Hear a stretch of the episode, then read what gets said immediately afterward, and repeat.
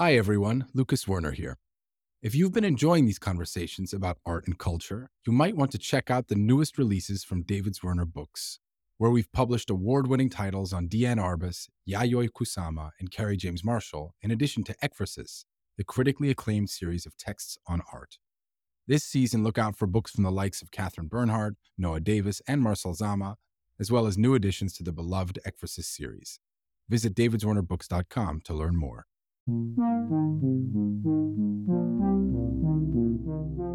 Hey guys, it's Helen Molesworth here. I'm excited to let you know that I'm going to be your host for the next season of Dialogues. But before we drop those episodes in the winter, we've got a little something else on tap. I'm going to be calling dear friends and seeing what is top of mind in their studios or their work, in the art world, in art history, and in the culture at large. I'm starting with my old friend Steve Locke, a painter, a teacher, and someone whose opinions always get my juices flowing. We'll be dropping these hot takes on what's going on every other week or so, and I really hope you enjoy them. Hey, Steve Locke. Hey, Helen Molesworth, how are you, dear? I'm hanging in there. I'm hanging in there. It's nice to talk to you. it's always nice to talk to you. I wanted to talk to you about the third rail of current conversations about culture. I'd like to talk to you about appropriation. Oh, girl. I know. Let me get some coffee, honey. Okay. Okay. so, you know, I wanted to start by just saying that I really feel myself as a generational subject. I was trained uh, in art history by Rosalind Krauss and Hal Foster. Mm-hmm. Mm-hmm. And Rosalind Krauss for me was the lodestar in graduate school. She seemed like the LeBron James of art history, like she could do it all. Right. Um, you know, she could do Picasso, she could do Richard Serra, she could do the whole 20th century. She could do theory, she could do formal description. You know, she really was an just such an extraordinary mind and she had a huge impact on me.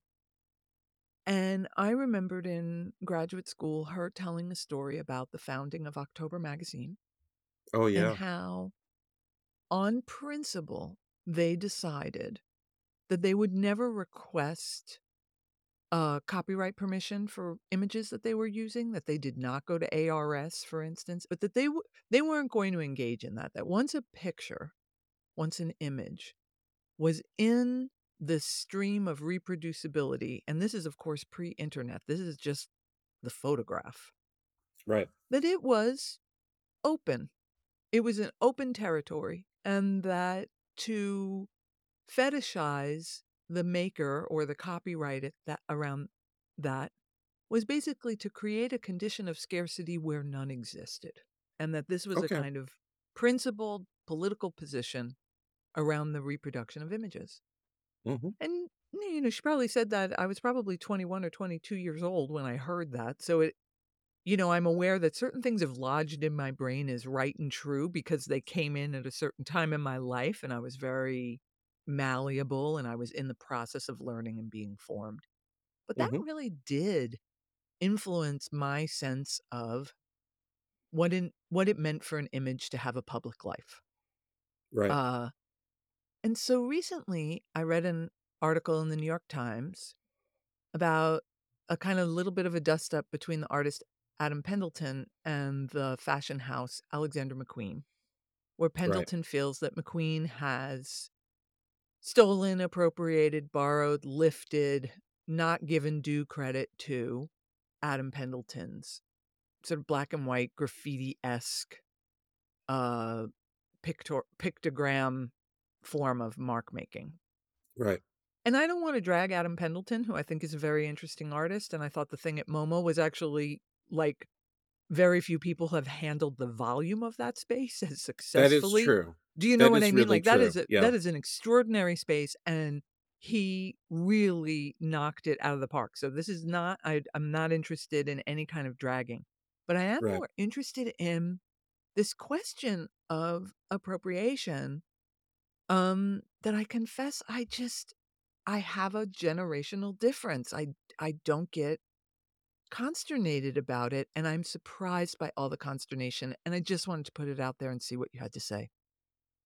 You know, I don't struggle with appropriation the way a lot of people in the current generation do. So I'm not as it's funny, like I've joked with you before that, you know, my the formative teacher for me, one of the formative teachers for me in my graduate education was Rob Storr, because he was my faculty when I was at Skowhegan.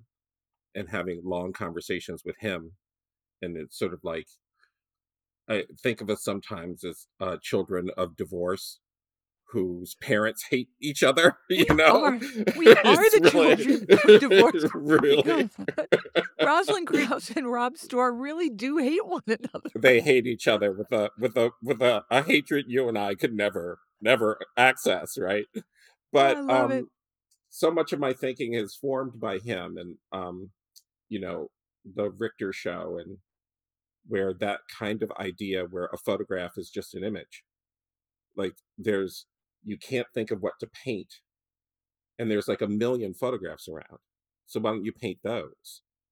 And photographs bringing a little bit of the reality of the world back into painting, but bringing it in in a a clinical or distant sort of way was a strategy for a lot of us. Uh, for me, in the beginning part of my career, but I'm thinking about like David Salle and um, and who got dragged um, ruthlessly by Mira Schor for the misogyny of his pictures. But be Salle being clear and saying like that they're just images. This notion Right. that something was just an image in the sea of all the other images that were coming to us. That is something I have always embraced because I was always kind of in love with photography in that way. Is uh, what Sontag says that it's the great democratizer Right. like everything can be reduced to the camera or by the camera, right? So appropriation as images, as an art world strategy, was one thing, right? I think that what sometimes people confuse is appropriation as an artistic gesture versus stealing culture from other people. Mm.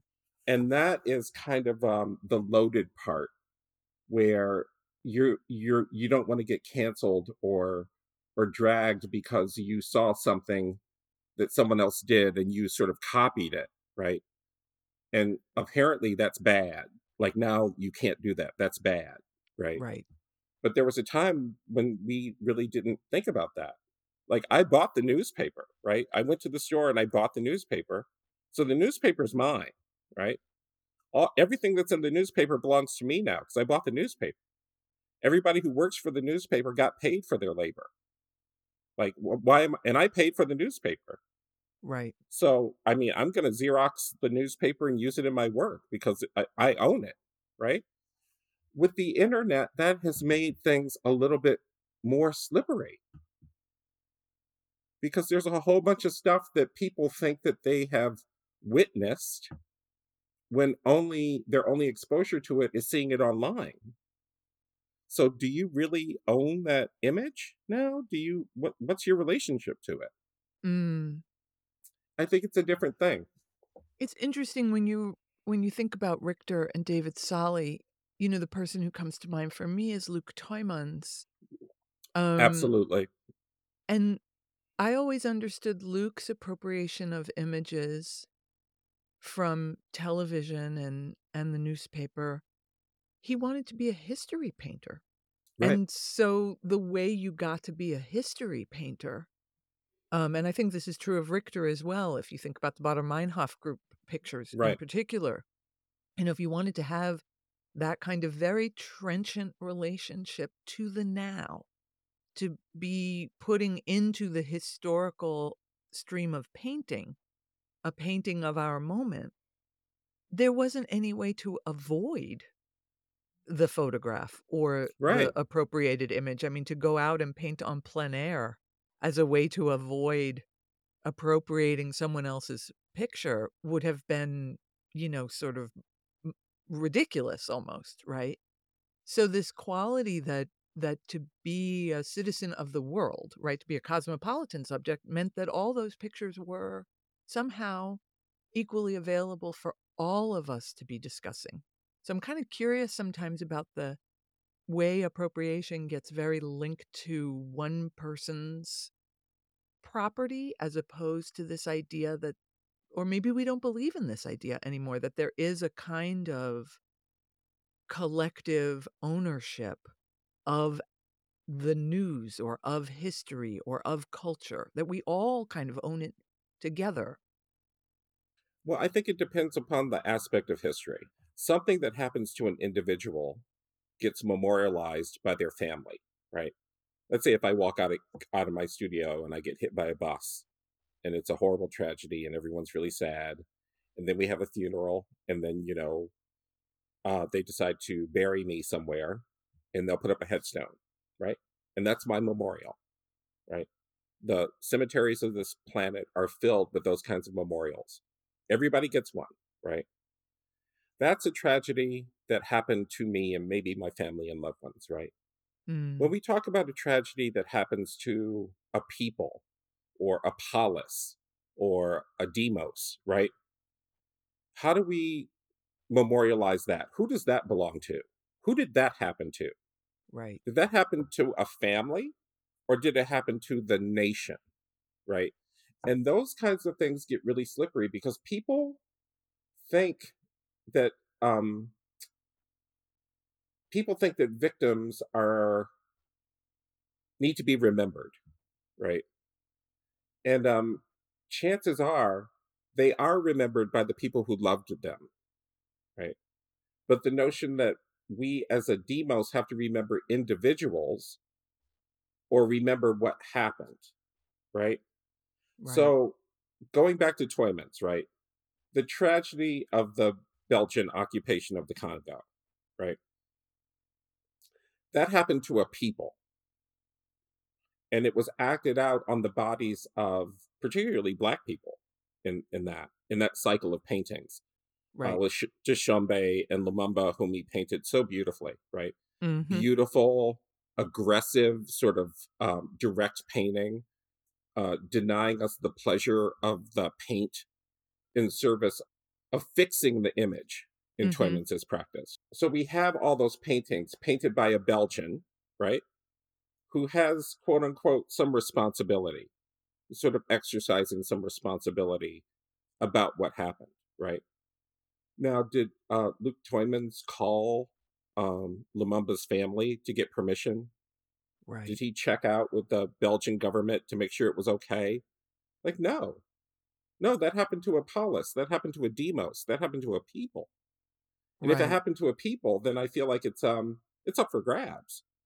right You know, and I I don't think and things that end up in the newspaper, Helen, or end up as a public thing that we're supposed to be um all concerned about, that happened to all of us. There's this notion that that not not to talk about myself, but you know, this idea that uh uh Bebe Moore Campbell, the writer from the 70s, she Mhm. wrote this book called Your Blues Ain't Like Mine, right? right Which is this notion that like, oh, you think this doesn't have anything to do with you. You're seeing like black kids get murdered by the cops, and you think that doesn't have anything to do with you. And you know, we have to understand that we are all each other's concern, right right? If we don't, then we're all lost.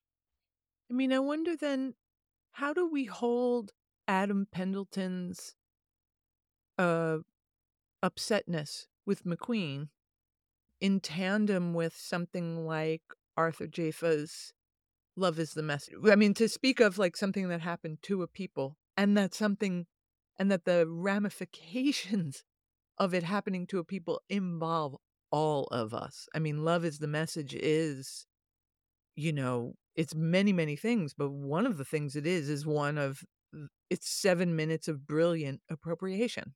Right, but You no know, one every talks about no one talks about that film as appropriation. right, every single image is Right. lifted, grafted, borrowed, copied. And Mhm. and AJ clearly knows that. I mean, one of the things that's so brilliant about it is all those Getty water stamps on Yeah.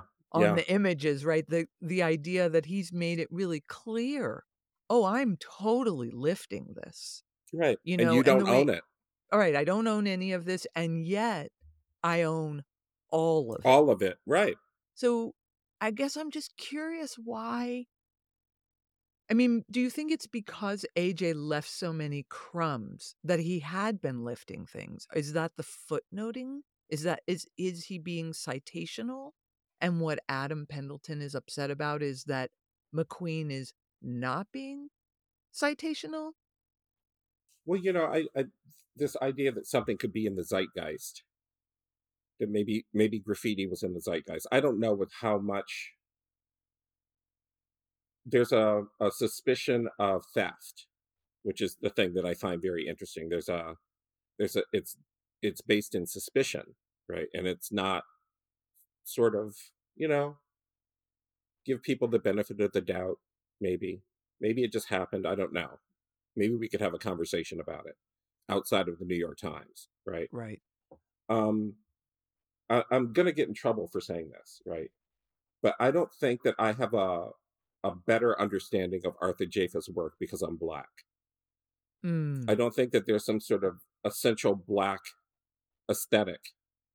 I know that a lot of people believe in that right now, but I've never believed that. I, I, you have culture in this country because you have black people.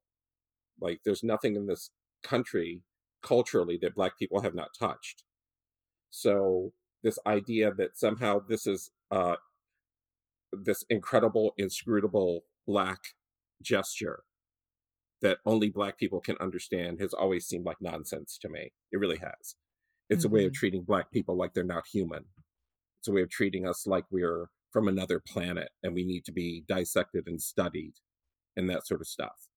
So I think anybody with eyes can figure out what Arthur Jafa is talking about in that film. And the problem where we don't talk about it as appropriation is because people assume that because Arthur Jafa is a certain kind of person, that that work is directly about him. Because it's about black people and it's about him and he's black and he's telling the museum world about black culture. Love is the message and the message is death is about you. It's not about Arthur Jafa, it's about you, right? And so if it's about you, how are you implicated in those images? But this idea that somehow it's um it's black so it's authentic, right? Right. It's not appropriated, it's authentic because it's it's Arthur's real experience. And I don't know if any of that shit is true. I think that shit gets gets grafted onto black people like um some sort of weird minstrel show. Like perf- Mm. perform your black life for us, Negro. Perform it for us. Help us understand your black pain. And like that's always been a kind of um a kind of gutter insult to me. That as Mhm. if my life was somehow black and inscrutable. And it's not. Right. It's really not. Yeah. so interesting to me the twinning or the hold not twinning the holding together of um this new critique of appropriation rather than seeing Mhm. it as a method right Right. as a as a as a method that is deep in art history because again Right. Ros- to name check Rosalind Krauss right it's Rosalind who writes you know the myth of the originality and the myth of the avant-garde right that in fact Right. we've been copying and appropriating that this is part of how art works in the west um and that to your point um you know black f- people in america are absolutely in the west of the western Right. tradition like there's no Exactly. outside there's no outside of the western tradition if you are born and raised in this country and you've come from you know generations Yeah, it's my of tradition. folks right been 300 years of black people and like this whole idea of like you know as if american music isn't um steeped in minstrelsy right the enjoyment of black field songs by white and black people so that is part and parcel of who we are as a people right and so like i look at the pendleton mcqueen thing and i think fashion has always been looking at what was called the avant-garde there's always been this dialogue between fashion and art but I I don't Helen, I look at shit all the time. I look at the colors of the Dairy Queen logo and think, "Ooh, I need to mix that color when I get back to my studio." Like I think of that shit all the time and like this whole notion that somehow everyone is good or right or clear or immediately footnoted or properly notated. I don't know if I don't know if we live like that. I don't know if that's something that artists do. I don't think anyone Right. does that. Yeah. I agree, and particularly that we would discuss graffiti, particularly in this way, or a black Right. and white, um, cuneiform artistic language, which it seems to me you could talk about Glenn Ligon, you could talk about Xaviera Simmons, you could talk about Basquiat, you could talk about You um, could talk about whole Stevens. You could talk about Stephen Sprouse. You could you talk could about talk Vivian about Westwood. Stephen Sprouse and Vivienne Westwood. Exactly like Yeah. the if the minute you even touch something called graffiti, that hmm you are in a slipstream of culture that is incredibly deep. And so one of the things I'm curious about is how and I think this is um just circling back to something you said before, like how do we live now in this period where appropriation is like a bad thing and it gets Right. called out right away hmm and authenticity is now being offered as this thing which is what i hear in your saying about like that you don't need to be black to understand love is the message or that you don't have a s- p- even maybe if i hear you correctly any kind of special purchase on No. understanding love is the message because those images are in fact about all of us like just because white people are not imaged in love is the message does not mean we are not in fact the structuring absence of Absolutely. Love that piece You know, I I struggle with this myself because I have often refused to participate in conversations that talk about uh, blackness in this way because I don't think blackness is something that cannot be understood. right So when we talk about it, when we talk about art, when we talk about artists, and we talk, we get a black artist talking about other black artists. It seems that one artist is called to be the interlocutor for the other, right? And like I, I, I just refuse to do that. I think that you know, if you want to know what um, Arthur Jafa's work is about, open your fucking heart, open it. Mm, He's telling you what it's about. He's telling you, you know, it's like Xaviera uh, says, you know, like I've I've told you what to do. I've given you the advice. What I need now is for you to take it. You just need to take it, right?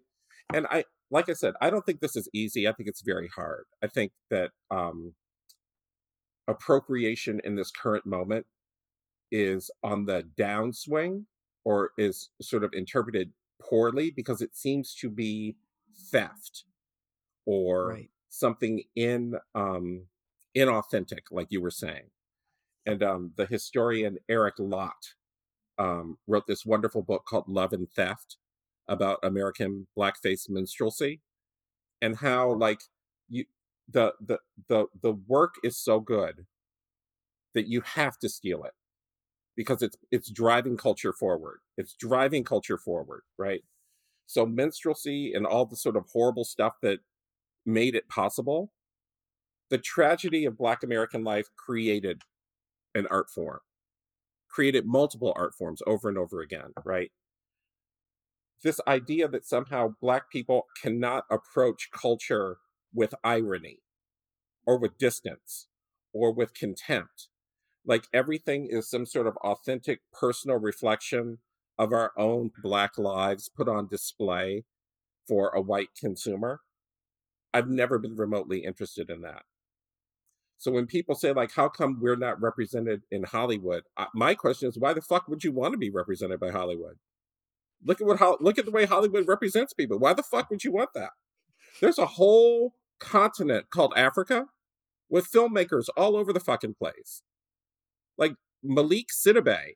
There's like all these hmm people that have represented black people in this sort of um, different way that isn't focused on a white gaze. Like maybe you could pay attention to that instead of demanding that Hollywood love you. Hollywood is never going to love you. Lena Horne told you that.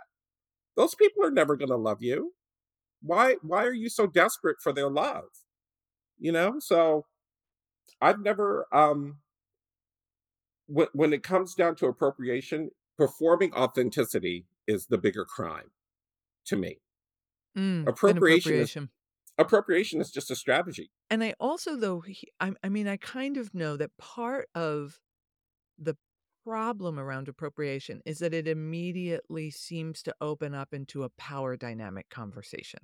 Like Yeah. who has more power and who stands to profit and or gain in some way from the appropriated image. And so it's curious to me that we we don't talk about love is the message as in a we don't we don't drag it for its clearly appropriated imagery but we do drag other folks for their appropriated imagery and i guess what i'm trying to figure out is um this relationship to power because one of the things i and maybe this is where i will get in trouble in the conversation one of the things i i don't like about dragging appropriated imagery or dragging the idea of appropriation as inherently bad is that it plays with another power move, which is I made this and I am entitled to control the thing I made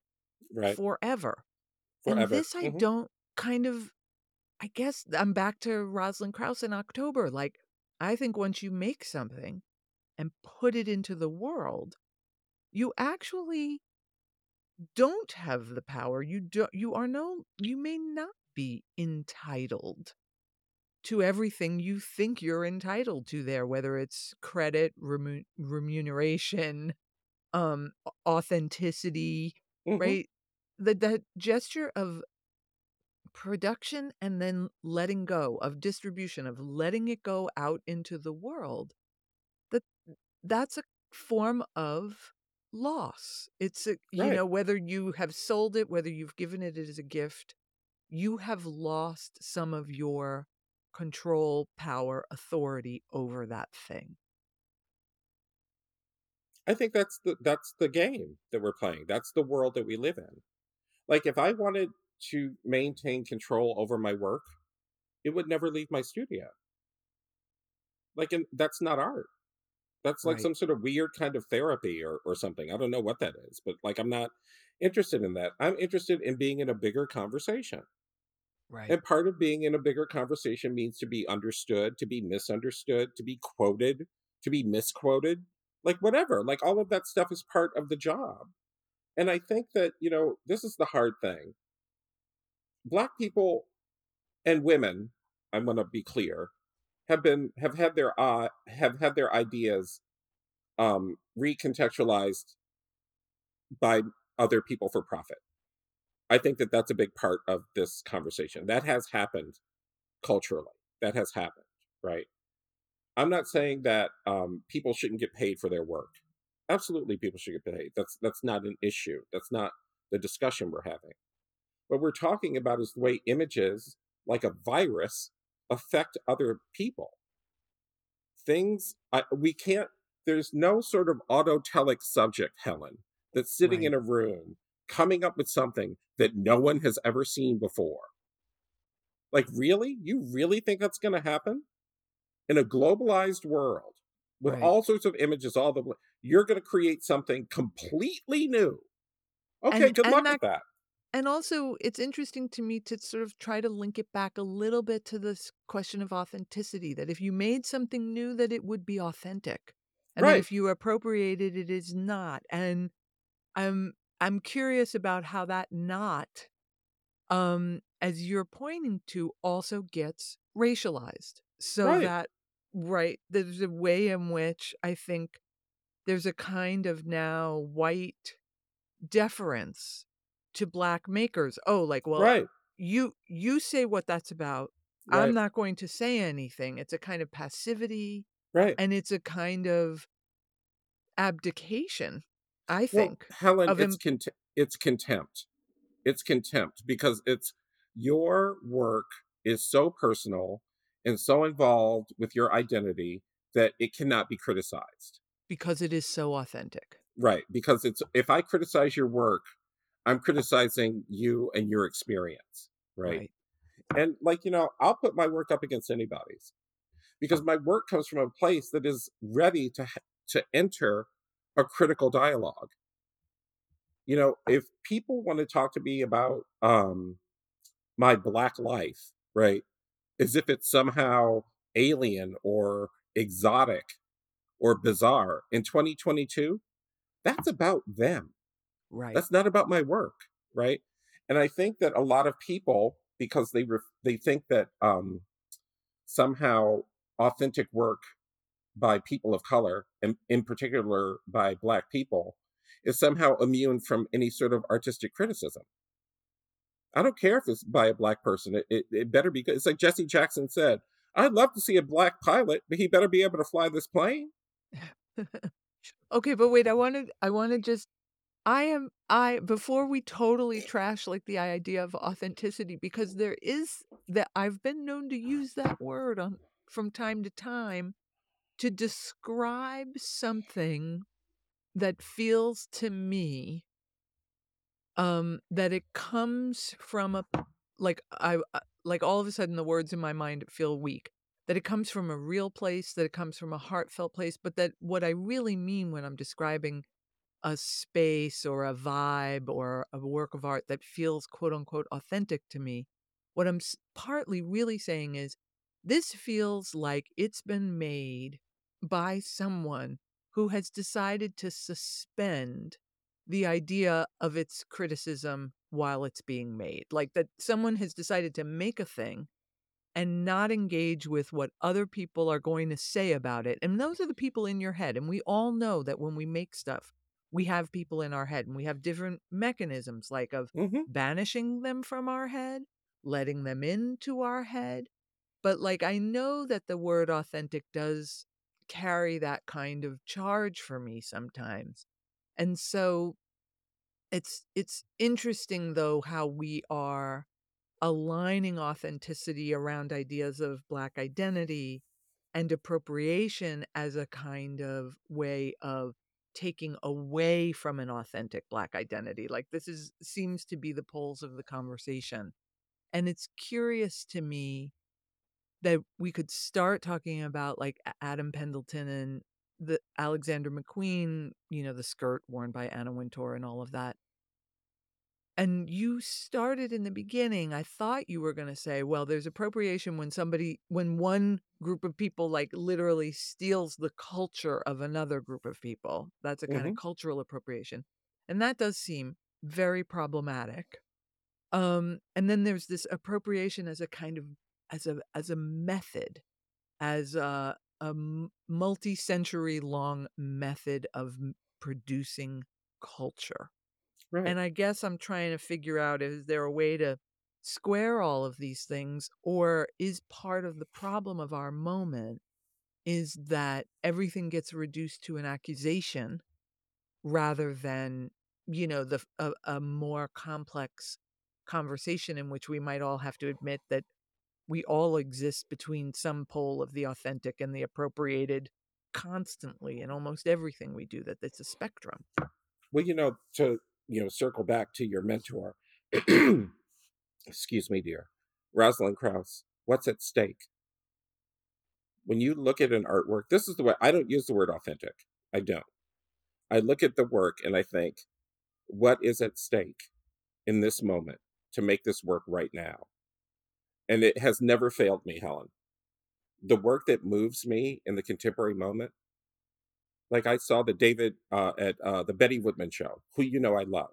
I adore Betty so yes. much. Um, there is something at stake in that work, and you know, and that is the difference. Sometimes I look at people's work and I hear that they're really great artists or they're whatever, and there's nothing at stake in what they're doing.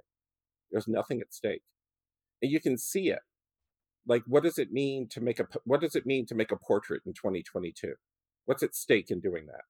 You have film, you have video, you have photography, which are better ways of capturing the human likeness, right? What's at stake in making a painting of a person? in 2022. And when you when when you see someone who has gone into that, stepped into that arena as a portrait painter in 2022 and said, "I'm going to I'm taking this on." That's where you see it. Where people are risking being laughed at. People are risking right. uh, being dismissed as um, not contemporary, but taking it on. You know, that's the difference. It has nothing to do with authenticity. It has to do with like a real investment as an artist.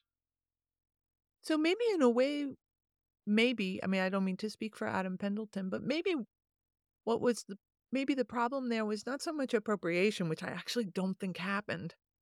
Um but maybe that Adam felt that there wasn't enough at stake in the dress. That's really what the problem is, Helen. Right? That Anna Wintour like, was wearing something, then she there was a big fuss about it. And what was at stake in MoMA for Pendleton was the stakes there were very, very high. And he hit the mark and hit right. that mark fucking hard. And the problem with the dress, and I love Alexander McQueen, it wasn't a very good design. And if it's not a very good design and someone calls you up and says, Hey, did you design a dress with Alexander McQueen? And then you see the dress and you're thinking about your work, you're like, Oh, girl, no. No, no, Bingo. no, no, no, no, no, no, no, no. That's what the Bingo. issue is. Yeah. I had a friend in graduate school who had the greatest quote. I've used it my, for my whole life. Good design makes you happy, and bad design goes everywhere. It's so true. It's, it's so, so true. true. We could so do a whole conversation really... about bad design, girl. We could do a whole hour and a half on that. All right, next time. Steve Locke, I love you. Always get my brain juices flowing, honey. I love you, my dear. Talk to you soon. Dialogues is produced by David Zwirner. You can find out more about the artists on this series by going to davidzwirner.com slash dialogues. And if you liked what you heard, please rate and review us on Apple Podcasts or wherever you listen. It really does help other people discover the show. I'm Lucas Zwirner. Thanks so much for listening, and I hope you join us again next time.